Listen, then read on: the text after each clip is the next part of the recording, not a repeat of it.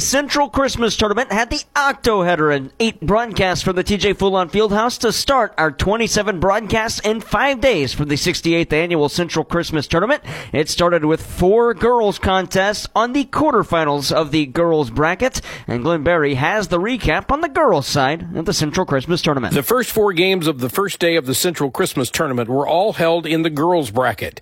In game number one, the number one seed and host team, the Central Lady Rebels took on the rebuilding Steelville Lady Cardinals Club.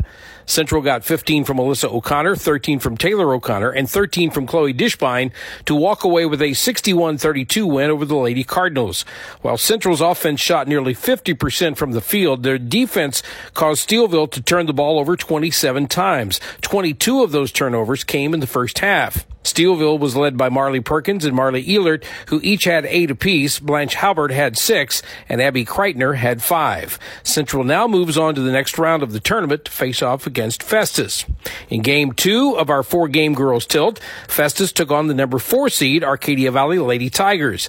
Despite AV's Braylon Turnbull scoring 35 points, the Lady Tigers used a balanced scoring attack to outlast Arcadia Valley 75 to 60. Festus got 18 from Sierra McDonald 17 from Eliza Skaggs, 15 from Olivia Madden, and 13 from Liz Skaggs. Festus shot 56% from the field, while Arcadia Valley could only muster a 40% shooting clip. Braylon Turnbow, as I said, did have 35 points to lead Arcadia Valley, but from there it was a huge drop off with Paige Newstead Adams scoring nine and Allison Gallagher with eight. On to the bottom half of the girls bracket with number two seed Fredericktown taking on the number seven seed Potosi. Despite being out rebounded by the Lady Trojans, Fredericktown wins this one 47 to 33. Both teams shot around 30% for the game, but in the end, Fredericktown got 13 points from Ava Pinuel, 11 from Gabby McFadden, 8 from Callie Algeier, and 9 from Kira Francis to pull away in a close game. Potosi was led in scoring by Aubrey Wilson, who had 9, Shannon Riddle had 6, and both Sabra Brown and Laney Elder had 5. Fredericktown now faces the winner of our fourth and final broadcast of the day, the South Iron Lady Panthers. Despite scoring only four points from the field in the third quarter, the South Iron Lady Panthers turned a 13 point halftime lead into leads as big as 22 points in the second half en route to a 56 37 win over the St. Genevieve Dragons. Once again, the losing team out rebounds the winners, but in the end, timely shooting and good defense got the win for the Lady Panthers. Anna Parker had 17, Inslee Dinkins had 16, and Peyton German had 11 to pay South Iron, while St. Genevieve was led in scoring by Chloe Staffen with 11, Lexi Warren had 6, and Bree Apt had 5. Moving forward, South Iron will take on Fredericktown in the next round, while Central takes on Festus. Once again, results of first day's action in the girls' bracket of the Central Christmas Tournament. The number one seed Central Lady Rebels beat Steelville 61-32. Number five seed Festus Tigers beat Arcadia Valley 75-60. The number two seed Fredericktown knocks off Potosi 47-32. And in our final broadcast game from the day, on the girls' side, South Iron down St. Genevieve 56 to 37.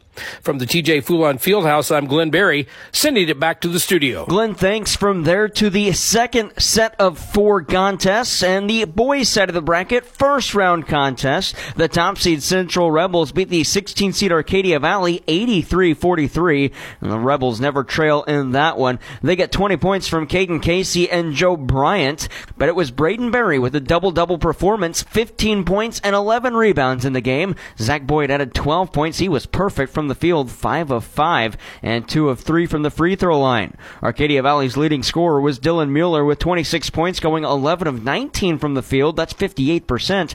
But after that, the next closest, 6 points from Nolan Inman, who fouled out in the third quarter.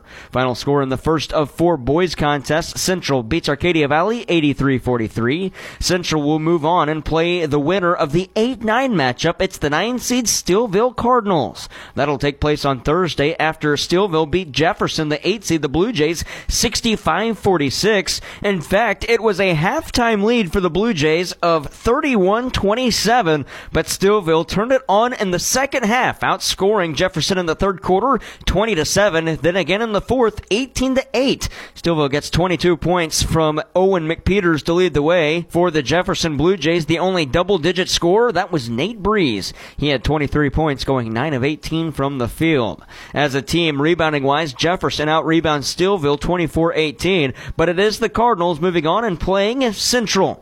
Jefferson falls to the consolation bracket. They'll play the 16 seed Arcadia Valley.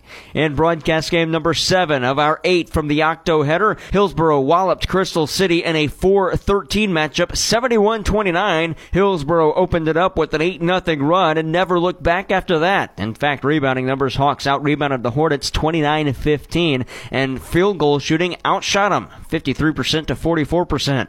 Hillsboro gets 19 points from Dominic Sutton, 10 from Greg Robinson, 9 rebounds from Peyton Brown, and 9 points from Preston Brown, while the Crystal City Hornets got 10 from Camden Bolton. Hillsboro moves on in the semifinals. They'll play the winner of our final broadcast, the Potosi Trojans, who dismantled the Herculaneum Black Cats 91-31. Again, just like Hillsboro, Potosi never trailed, and it was Carter Whitley to lead the way with 18 points. They get 17 from Gabe Brawley and 10 from Luke Brabham. Potosi moves on. They'll play Hillsboro on Thursday, while Crystal City and Herculaneum do battle this afternoon in the consolation bracket.